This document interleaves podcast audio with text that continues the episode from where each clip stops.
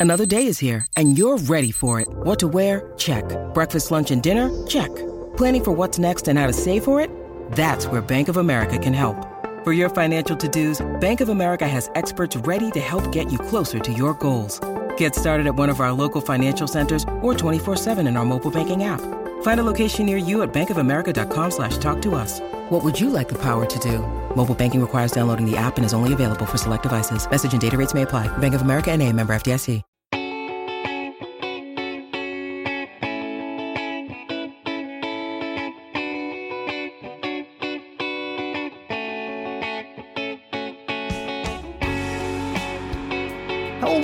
To another episode of Purple Insider presented by Scout Logistics. Matthew Coller here, along with Sam Ekstrom. I'm back from a week away. I went to a couple of minor league baseball games. I avoided rain and I enjoyed visiting my parents in Buffalo. But now we're back.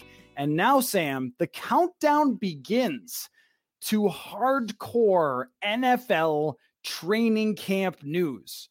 Are you excited or do you have a case of the training camp scaries where you can't have fun for the rest of the summer because you're worried about training camp? I'm not saying that I am or not, but I absolutely um, calendar turns to July, and then I just start getting like spontaneous shivers. And I, I can't explain it other than it's the training camp scaries. I think we're two weeks away from report day, maybe two weeks in a day. I'm not sure exactly what day we're, we're going to be out there, but it's coming up fast, man. And um, yeah, I mean, start the countdown to to football. And if you're like a local sports fan, you're craving it because the local baseball team has done nothing for you. The hockey team made an early exit. Uh, basketball's about to be done.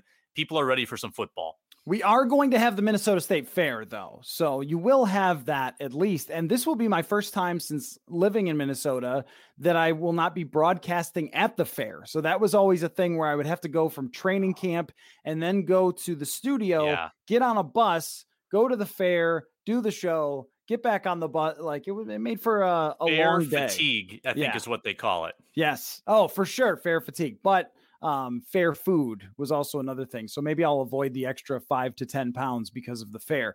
Anyway, so while we do have the camp scaries, it's only because we get excited about it. And there's so much to cover. That's what it is for me. There's so many things to write about. I'm always like overwhelmed by the number of storylines. So here's what we're going to do. And the way we're going to talk about some of these storylines coming up to preview training camp is underrated stories. So, for example, and we're going to begin with wide receivers, the most obvious wide receiver story is who is wide receiver three. But we've talked about that quite a bit. And there isn't a lot of new ground I can give you until I actually see people practice. Then we can give you new ground. So let's try to talk about the storylines with wide receivers that we have not discussed as much. And I'm just going to begin, Sam, with Justin Jefferson and how things might be different in year two for Jefferson. The article that I posted today on purpleinsider.com looked at Justin Jefferson's quick passing usage last year, and it was lower than almost every other elite receiver by the PFF grades. Not his performance by the PFF grades, but the top PFF graded receivers all had higher percentages of quick throws.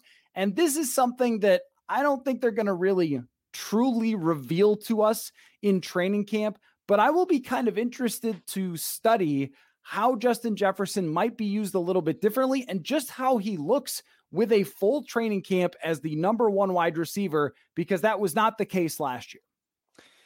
I think when you look at someone like Davante Adams, who feasts on short throws, the Vikings have to be aware of that methodology when they face the Packers twice a year. They know how um, easy it can be to get five, six yards at a time with those little quicks to Davante Adams. And I suspect Justin Jefferson is going to have many opportunities for that because number one receiver against the press last year.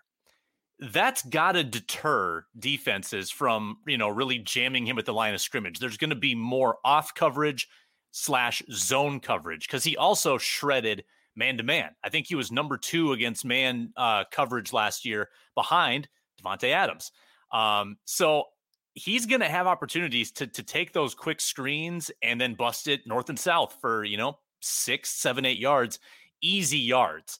Um, I don't think it's impossible for Jefferson to sustain sort of the intermediate and deep production he had last year, but it will be easier for him to duplicate his 1400 yard effort if he is kind of getting a steady diet of those those quick passes. And I thought the, the Vikings woefully underutilized that in the offense, um, not just last year, but I, I felt like the past couple of years as well. So I like that a lot um, as sort of a projection of where Justin Jefferson could get more yards this year um, to build on the 1400. And I think what I want to see in camp, well, let me just circle back. Uh, the deep production is going to be very hard to reproduce. He caught 14 passes over 20 yards on 24 targets, which is a crazy high completion percentage. And even though he will continue to be good down the field, that is a thing that can fluctuate from year to year. And last year, with every time they went down the field to Justin Jefferson, it seemed like it was a big time completion. We saw that even with Stefon Diggs, where from year to year, it wasn't always consistent. Uh, you don't know about the throws, the coverage, the opportunities. Are they that are they there? And I also think if you're the other team, when you go into that game plan that week, you used to star Dalvin Cook's name, and I think you're starring Justin Jefferson's name now. The coverages, I think, are going to be rolled his direction for those deep passes to try and not allow him to get behind the defense and create 75 yard touchdowns. So that will open up more opportunities. Now, I want to see from a training camp perspective how he competes in this training camp because mini camp, uh, okay, I mean, yeah, it's mini camp. They're not in pads. They're just kind of out there having a good time and and getting the offense sort of figured out. And they're going like eh, sixty percent speed, I would say, uh, out at mini camp. Once you get to training camp and the pads come on, then you're running real plays. And what we saw in past years from Stefon Diggs was he would roast Xavier Rhodes so badly that they would get in a fight every year, or he would get in a fight with somebody. And you don't have to you don't have to get in a fight with somebody if you're Justin Jefferson. But we saw Diggs, I think, show in those practices just how great he can be. And with Jefferson last year, he was just trying to get his feet wet. And by the end of camp, I don't think any of us disagreed with him not starting. Now, we thought he should have had a little bigger of a role, but it was like, okay, well, you know, there's no preseason games where he's going to show out uh, and prove that he deserves this job. And, you know, he's doing okay in practice. I think what I want to see from him this year is to absolutely shred practice and and dominate in this year and sort of say, look, I I am here. Throw me the football a bunch of times. Do not wait until the second half this year to throw me the football, but force Klint Kubiak to pay attention to him. Yeah, first of all, Stefon Diggs was the best practice player that I've seen in my time on the beat. Year Agreed. after year, he would deliver so consistently to the point where he it was almost hard for him to match that like kind of level of hype in the regular season because he was so good in practices.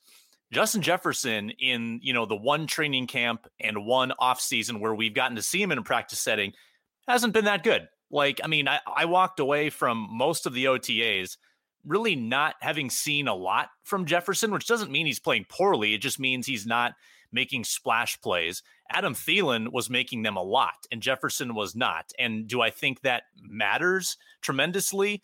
No. Um, like I talked to Andrew Janocko for a story a couple weeks ago, and he said that there was an observable difference Jefferson in a game and Jefferson in practice. So I think some players are probably just like that a little bit. They're going to hit that extra level um, in a game setting where the competitive juices get flowing. So I don't know if I need Jefferson to be elite in training camp, but I think it would it would be interesting to see how he fares against like Patrick Peterson, you know, on a kind of a down by down basis because they're going to have some really good battles and I would assume that it'll be Peterson against Jefferson. I'm counting on him getting the the top cornerback assignments most of the time, which I think bodes incredibly well for Adam Thielen, who kind of got used to to those CB2 assignments, right? When Stefon Diggs was that was getting a lot of those number ones. Um, but Jefferson is not he's he's fast. I don't know if he's like Tyreek Hill fast, like downfield, where he's gonna burn um, Peterson the way Diggs burned Rhodes down the field, because Diggs was the ultimate practice deep threat. I don't know if that's Jefferson. Um, I'm not sure if that's his MO, but I think we're going to see a lot of slants where Jefferson, you know, takes it 15 yards from the line of scrimmage and then will run uncontested into the end zone and the crowd will explode and and he'll he'll be feeling himself. So it, it's going to be interesting to see how he responds to the crowd too. Because remember last year he didn't have any of that hype um, in in the practice setting, and that can sometimes bring the most out of players and the joint practices too.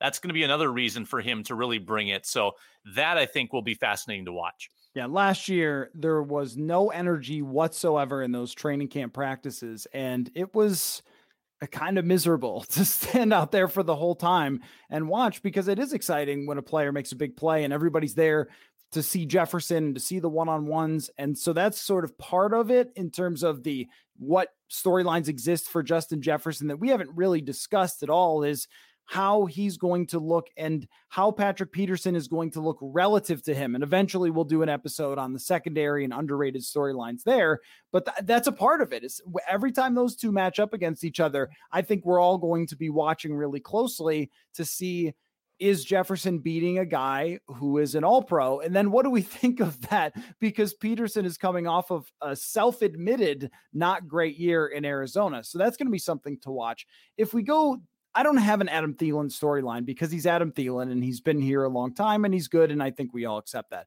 But if we go even just a little bit down that depth chart, BC Johnson and Chad Beebe, what's the underrated storyline there? Could it be A, that Chad Beebe is actually decent at being wide receiver number three? Could it be that BC Johnson is on the chopping block? Or could it be C, that BC Johnson can totally redeem himself in this training camp? Um, I I remain uninspired by both options, Matthew. There were three I, options, but yeah. I, I, look at I I look at Beebe and BC. I like to call on that because of the alliteration. Um, Beebe does not provide a contested catch threat. He does not provide a downfield threat. His hands are questionable. His injury history is questionable. I look at BC and I think in retrospect, I think the hype on him was was way too too big after the 2019 season. He didn't make one deep catch that year, and in the eight games after Thielen got hurt, he had more than two catches once. Like, and he had I think he exceeded 40 yards once. You know, it was it wasn't like he was lighting the world on fire at all in Thielen's absence. And he was the wide receiver too. You should have more than two catches in in those situations. Like the best that I've seen from BC was the the 3 weeks of training camp last year where I thought he legitimately as you alluded to, he earned the spot. Like he actually looked pretty good. Beyond that, we haven't really seen it in a game um, from him with the exception of a couple a couple like fleeting moments in 2019. So, all that to say, I I think that they are both maybe not on the like the roster chopping block, but they're both in jeopardy. I think of being jumped by like the first young receiver that shows the ability to sort of like upstage them. Now, have the Vikings created like a, a good environment for that to happen with the other candidates? Ah, not really. You know, they've got four rookies, Dan Chisena and KJ Osborn. Um, I'm a big Osborn guy after what I saw in, in the spring. He's kind of like my my Mr. Mankato pick if he's eligible. I don't know. Um, other than that, like are are Whop Philyor and Blake Proehl, are they equipped to make an impact as a wide receiver three this year? I don't think so. Like I think the only ones capable of upstaging Beebe and BC are Osborn and Ihmir Smith Marsette. If he can, and he would have to take a big step because he did not look very good in the spring. But again, I just think the Vikings were the way that they totally ignored the wide receiver position in free agency. And it's not even about like who's wide receiver three. It's who's going to step up if Thielen or Jefferson get hurt. They, that's my my bigger concern because the wide receiver three is only going to play about 20 snaps a game. That's not like a, a gigantic role. So you can survive with a Beebe in that spot.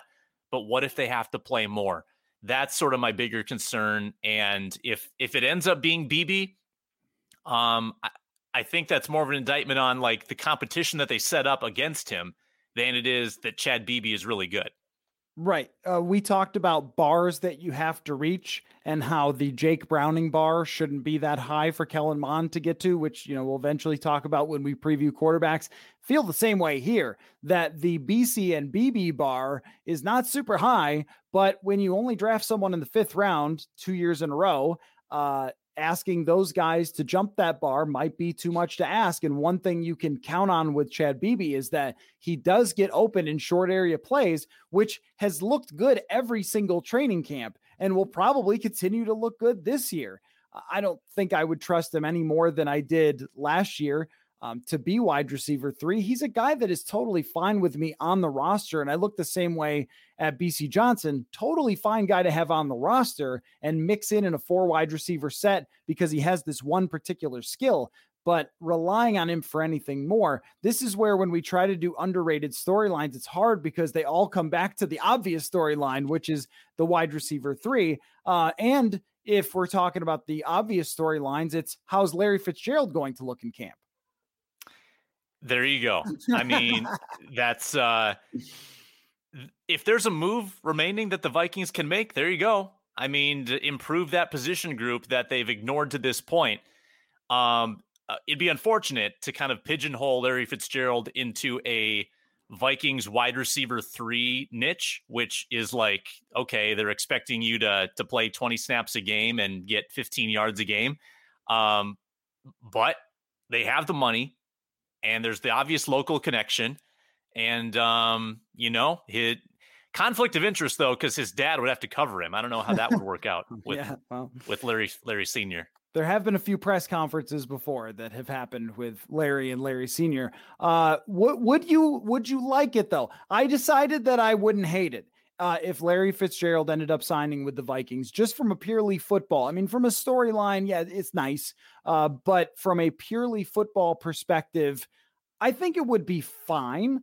Uh, I don't know how many better options there even are out there. There's maybe two guys who are still on the free agent market that I would consider clearly better than Larry Fitzgerald, but everybody else is just they're just a bunch of BC Johnsons that are running around. So I'd be I'd be good with it. I, I think that that would be the type of move that you would have been thinking about from the very beginning of the offseason is how can you get someone solid in this role? And also when uh, Larry Fitzgerald played recently in a celebrity golf tournament, he wore purple, Sam.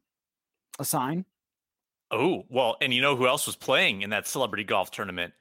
Adam Thielen, um, Patrick, Patrick Peterson. Peterson. Yeah. yeah. we got some Vikings connections there. I think there was also some uh, maybe some tampering going on, trying to get Rodgers recruited too. I don't know. I don't know, but no, I'm I'm good with the move. I would love the move actually because you mentioned it. The bar is like like below ground. You don't need. You have the money, um, and this is a. a probably you know a tw- twilight player who's not exactly in the prime of his career but he still had, you know, 400 plus yards last year. He had 800 yards two years ago, and he's he's not that far removed from being a thousand yard guy. So even though he is he is getting up there in age, I still would prefer what he brings to anyone else, and it's not even close on this roster. Like you're, it's not as if I'm going to be upset that you're you're blocking the way of a fifth round pick in Larry Fitzgerald. I don't care about that. I don't care if you're impeding Ihmir Smith Marsette's progress. By all means, impede it if Larry Fitzgerald is the one who's joining the team.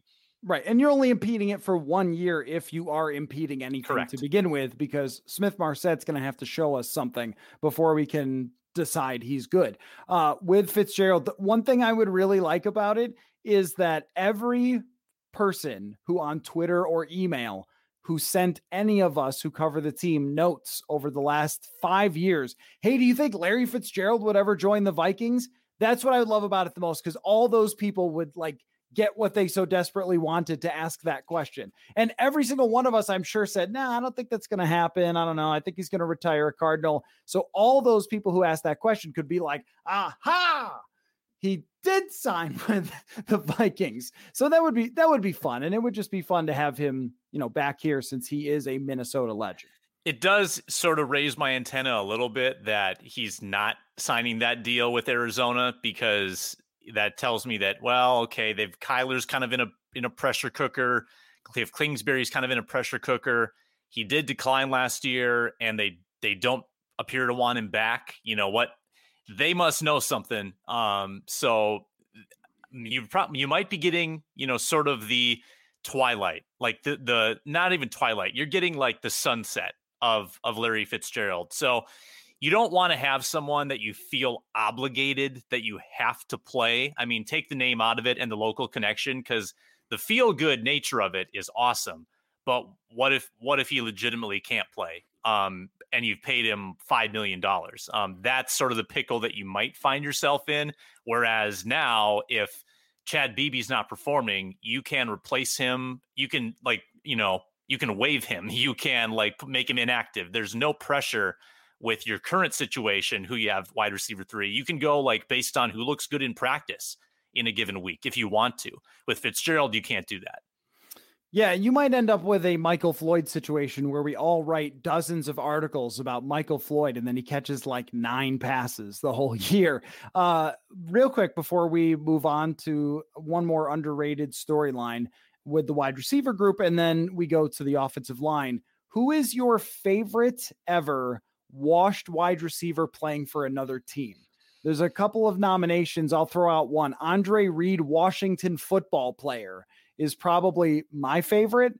Uh, but Jerry Rice, Seattle Seahawk, is another one that you could throw out there. And uh, well, I'll, I'll leave some more for you. First one that comes to mind is Randy Moss with the 49ers after he retired once. And you know what? He wasn't even like completely washed. He had some good plays that year and made a Super Bowl. And gosh, I wanted him to win it. Um, just, you know, see he could end his career kind of on on a high note never got a ring. Unfortunately, he was on three of the you know best teams in like 15 years. Didn't get a ring. That's unfortunate. But um, what else do you have? Also, Ran- I mean, Randy Moss, Tennessee Titan is also pretty good. I mean, like, does some- yeah, what a bizarre, what a bizarre like connection there. Does someone out there have a Randy Moss Tennessee Titans jersey? How about, I mean, Terrell Owens, Cincinnati Bengal is a little weird. I think. Um, you had some that actually worked out, like Steve Smith, Baltimore Raven. Um, how about Tim Brown, Tampa Bay Buccaneer? That was a thing that happened. Yes. Very briefly, though. I think he had like two catches. Antonio uh, Brown, Tampa Bay Buccaneer as well. Yeah, right. That's an odd one as well. So this seems to happen a lot where people pick up like washed wide receivers at the very end of their careers. I don't know if this how far it was into it, but like Keyshawn Johnson, Dallas Cowboy, um, yeah, there's there's a lot there's a lot of them that happens a lot. Brandon Marshall at the end of his career, I'm going to pull this up. Who did he play for? Seattle at the end of his career. Brandon Marshall had all of 11 catches for the Seattle Seahawks. Who remembered that one? So anyway, lot lot of options. So Larry Fitz, why don't you just come home? It'll be fun.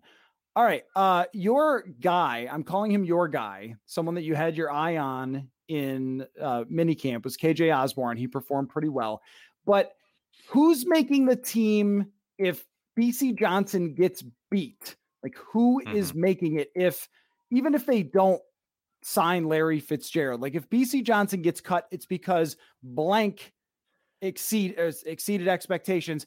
I mean, I think this is a storyline that that position is up for grabs, like wide receiver four, wide receiver five. Like it's pretty much wide open, and BC is on the chopping block. I, I think who emerges there is one of the biggest storylines underrated storyline. Sorry. Yeah, you might say that. So let me just put out there that the Vikings kept way too many receivers last year. No reason why you needed to keep seven. Tajae Sharpe didn't play. Dan Chisena didn't play as a receiver. KJ Osborn didn't play as a receiver. Heck, BC Johnson played basically one game as a receiver when Adam Thielen was out with COVID. Like they, they didn't use three of them at all except on special teams. And one of them was, you know, just waiting in the wings for someone to get hurt. So you don't need seven. Like if any, this team could get by with five. Um, and I suppose if you know if it's all about special teams, I guess you have to look at it through that lens that they're just trying to fill like you know five, six, seven spots with special teams aces, regardless of position. Um, so there's that first of all it, I'd be okay if they only kept five, to be honest. it's not a hard decision for me to cut a lot of these players. But if BC Johnson gets cut, I think Osborn is kind of the logical one because second year, kind of he's he's kind of uh, improved with the mental side of the game. With the he looks more like more physically confident to me, and I I think they still believe that he could be a punt returner, and that scares me a bit because of what I saw last year. But he was still taking reps in in OTAs at punt returner, and he almost killed a guy trying to block a, someone without a helmet. It was bizarre, but he intrigues me a lot, and and mainly Coller because I haven't seen much from anybody else. There wasn't one UDFA that that really caught my eye. Whop Philyor made like one really good catch. That's kind of all I can remember. Myron Mitchell was hurt sometimes. Blake Proehl did get some like odd unsolicited praise from the coaches, even though I didn't really see anything from him. Um, and Dan Chisena is is Dan Chisena. I don't. I, he might have a spot on the team. He might not. But it's kind of by default. It's it has to be KJ Osborn, unless Ihmir Smith Marsette has like a, a very late surge in training camp where he maybe has a really good game or something just clicks for him, kind of like BC Johnson did in in his rookie year then I'm not sure who else has the capability to to step up and like pass somebody like BC. Hey guys, I know we have all had this conversation at home. Are you really going to spend the whole day out on the golf course instead of being with the family? Well, that's what makes Birdi Golf so great. You can make it a family experience at Birdi Golf Bring the kids and still get in all of your swings. They have eight of the world's best golf simulators where you can sharpen your swing and have a great time. And you won't lose any golf balls either, which is a good thing for me.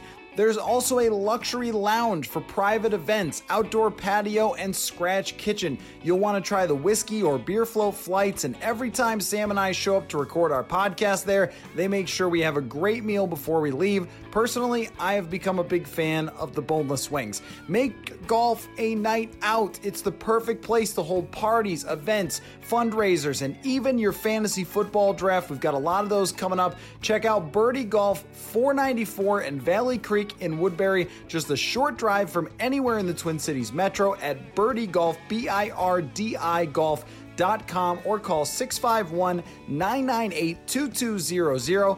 I'll see you there. Hey everyone, training camp is on the way. Fans are going to be back in the stands, so you got to be ready with all your Minnesota football gear. That's why you have to check out Sota Stick. There are so many designs that you can get on hats and t shirts, including the John Randle design, which is extremely cool. There is also the straight cash homie Randy Moss homage, the Can't Stop the Thielen hats, and a personal favorite, the old video game designs that Tecmo fans will appreciate. Check it all out at sotastick.com. That is S O T A S-T-I-C-K.com. Everything screen printed here in Minnesota, and I can tell you the shirts are comfortable and they last a long time because at this point, half of my closet is Sota Stick, to be honest. Again, that is sotastick.com, Minnesota sports inspired goods. Keep your eye out also for our Sota Stick giveaways. I, I was going to throw that out there for sort of the last underrated storyline was just that somebody can make their bones here as a punt returner or a kick returner. And I'm interested to see if anybody does because I don't think KJ Osborn should in any way, shape, or form be locked in to that position, especially after he put the ball between his legs last year on a punt return. Like, just that automatically disqualifies you from owning that job. Uh, he just looked like he had no idea what he was doing on those punt returns. So it's the door is open for someone like Ihmir Smith Marsette or anybody to establish themselves as a punt returner, and uh, that could come from the receiver position and surprise us. All right, offensive line, underrated storylines. This one, I think, um, begins for me with Ezra Cleveland as an underrated storyline. The obvious storyline being Darrisaw, Wyatt Davis. How do they look? Do they win their jobs? That's it, right? How does the young offensive line look overall? But Ezra Cleveland, it feels like everyone's sort of written him in in pen as good left guard, all set there. And I really want to see how that adjustment goes. And if this team made the right decision in moving him to guard, I think this is where the underrated storyline is. If Ezra Cleveland isn't good at guard, then what exactly did you see there to never try him at tackle and then draft another tackle? I, that that will be the one that eventually pops up if that doesn't work out. If it does work out, then I guess they knew what they were doing. So bizarre to me. Remains bizarre to me. You you're going to draft a guy in the second round who's got the exact same sort of like body type as Brian O'Neill, right? Tall, tall, lanky, fast. Um, and Brian O'Neill worked great as a tackle. So you're going to draft this guy and then wait the entire offseason and never once try him at tackle ever. I mean, it, it immediately with guards, and it was it was left guard by the way. He started at left guard um, in last year's training camp, got moved to right guard by default because people kept getting hurt. Pat Elflein got hurt, Dru Samia got hurt, um, so now he's back at left guard. I don't understand it. Um, and like you said, it might work out and they might have sort of fallen into this this arrangement that turns out to be good for them long term. But it's it's interesting to me. It, it the way it was handled. I mean, would you would you believe if the Vikings tried to tell you now, oh yeah, we drafted him as a guard? Like, what do you think that that decision was made beforehand or in or like after the fact?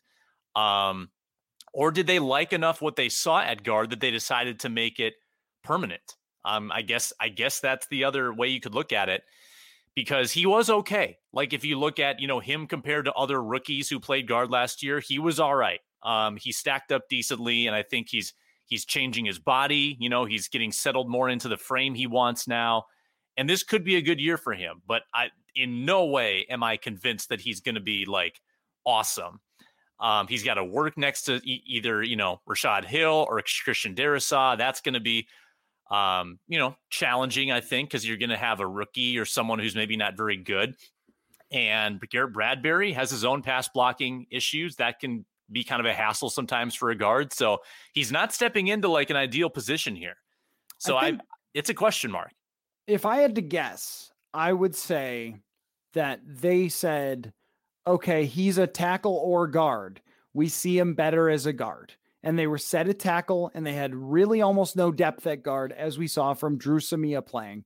So they said, well, that's where he's going to have to start because that's where we don't have depth. At tackle, you have Hill and Oli Udoh, champion of all fans, is still there on the team as well. So maybe they looked at it as like, okay, we've got these two backup tackles. We just don't really have anyone we trust with Brett Jones and Dru Samia, behind a guard behind Pat Elflein, which is where we started last year.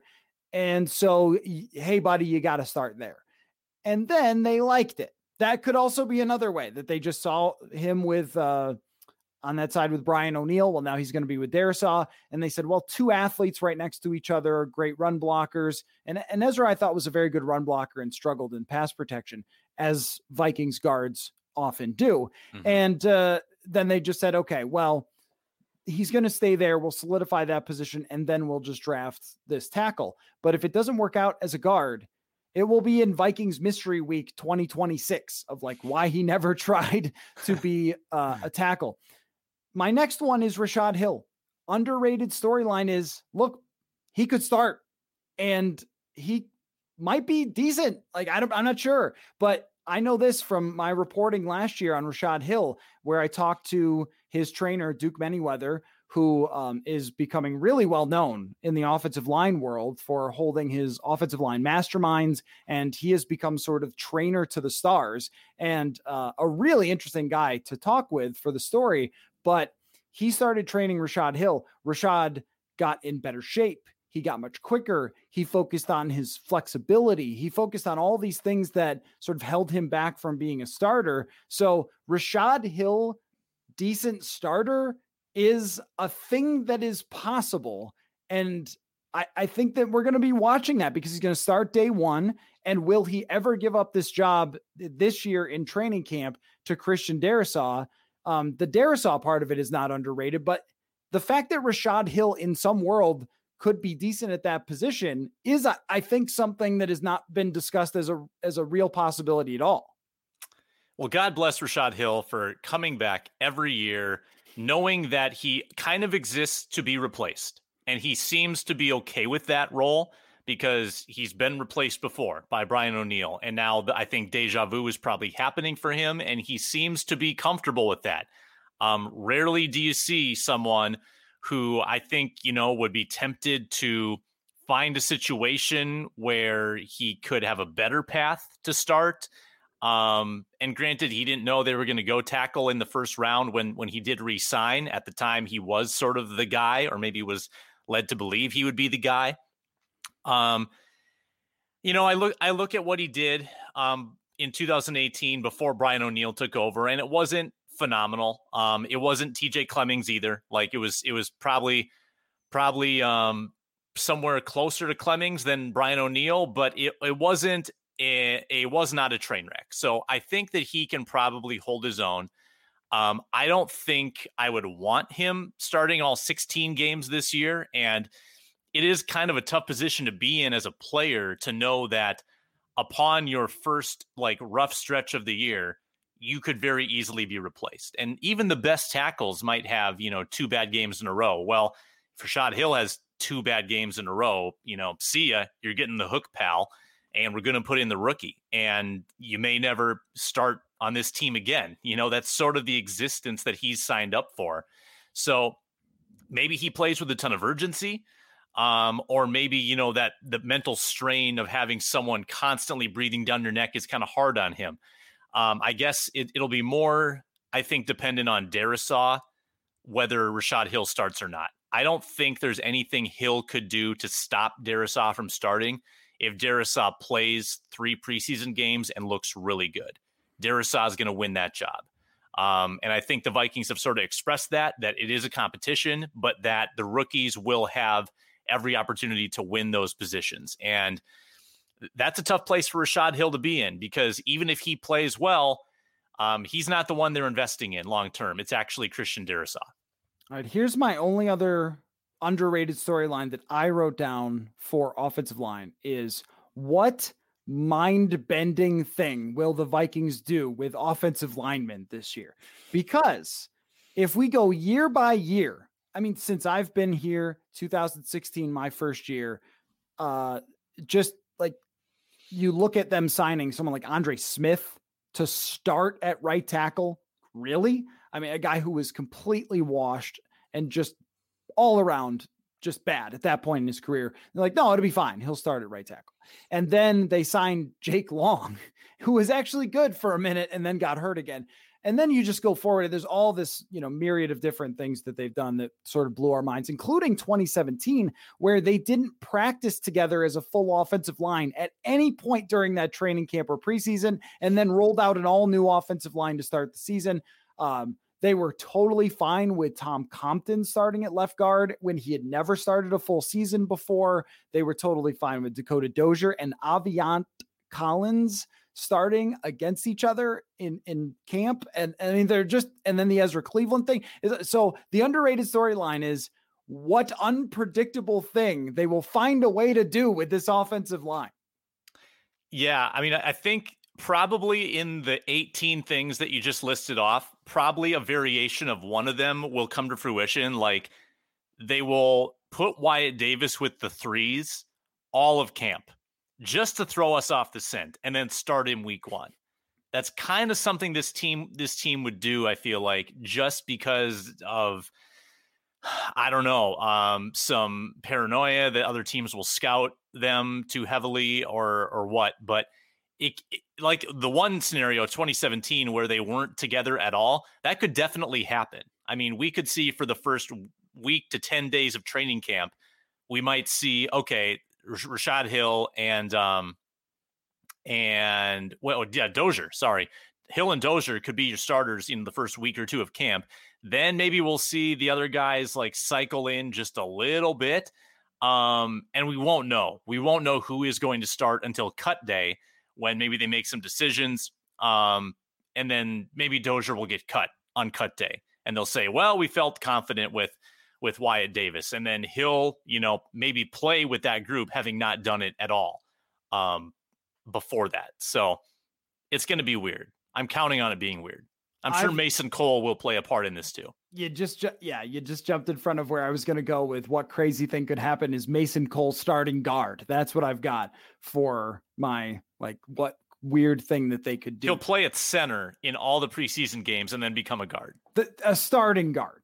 Uh, yeah, yes. that's very possible. um, okay, so there are the underrated storylines of the wide receiver and the offensive line, and uh, what underrated storylines could emerge. I am very excited to see. I wanted to ask you about one other thing, which was the ESPN is ranking stuff because it's ranking season, and so they had the NFL's top 10 quarterbacks ranked by executives, coaches, players, and so forth. This is a Jeremy Fowler bit.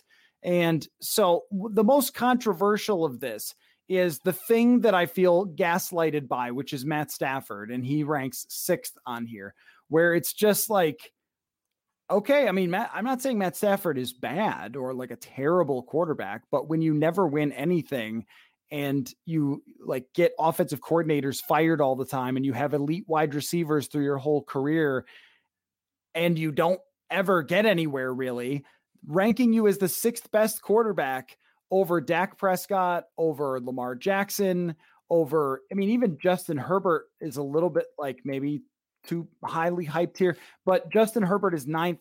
Kyler Murray is 10th uh, on this list. And Kirk Cousins gets an honorable mention along with a bunch of guys Matt Ryan, Derek Carr, Ben Roethlisberger, Ryan Tannehill, Joe Burrow, Baker Mayfield, and even Carson Wentz sneaks into this list. But uh, I won't rant about the Stafford thing anymore because it's probably driving people crazy at this point. But does Kirk Cousins have a better case than the back end of that group to slip into the top 10? Or is he rightfully in the ones that I mentioned, the sort of honorable mention crew? Yeah, I'm trying to remember what publication did a maybe it was PFF did a quarterback power ranking not too long ago, and they had Cousins around 13th, I want to say. And at the time, I said that's exactly right. He's not a top 10, top 12 quarterback. He's right behind them.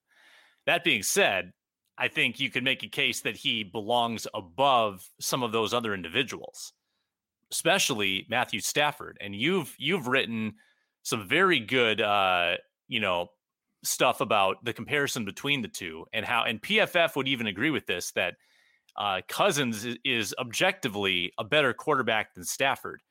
Um, whether it's win loss, whether it's you know uh, durability statistically by many measures, he he just has performed better over the years. And I think it's almost like Stafford was sort of part of a lovable losing team, or maybe not so lovable in Detroit, but he was part of a losing team The people felt bad for him. They felt bad for this number one pick who was kind of stuck in this losing place for what 13 years. And he was loyal to them. And he did make the playoffs a couple times, and people thought that was great. Oh, Detroit's in the playoffs. That's adorable and now he's actually going to have expectations in, in the next place. And it was sort of like he flew below the radar enough that no one was looking too closely at Matthew Stafford. They just saw the highlights and said, "Man, we feel bad for that guy uh, in in Detroit." So you said this was a poll of executives because that it makes me question just sort of the judgment of people in these high places of decision making power if that's you know the opinion that so many of them have too.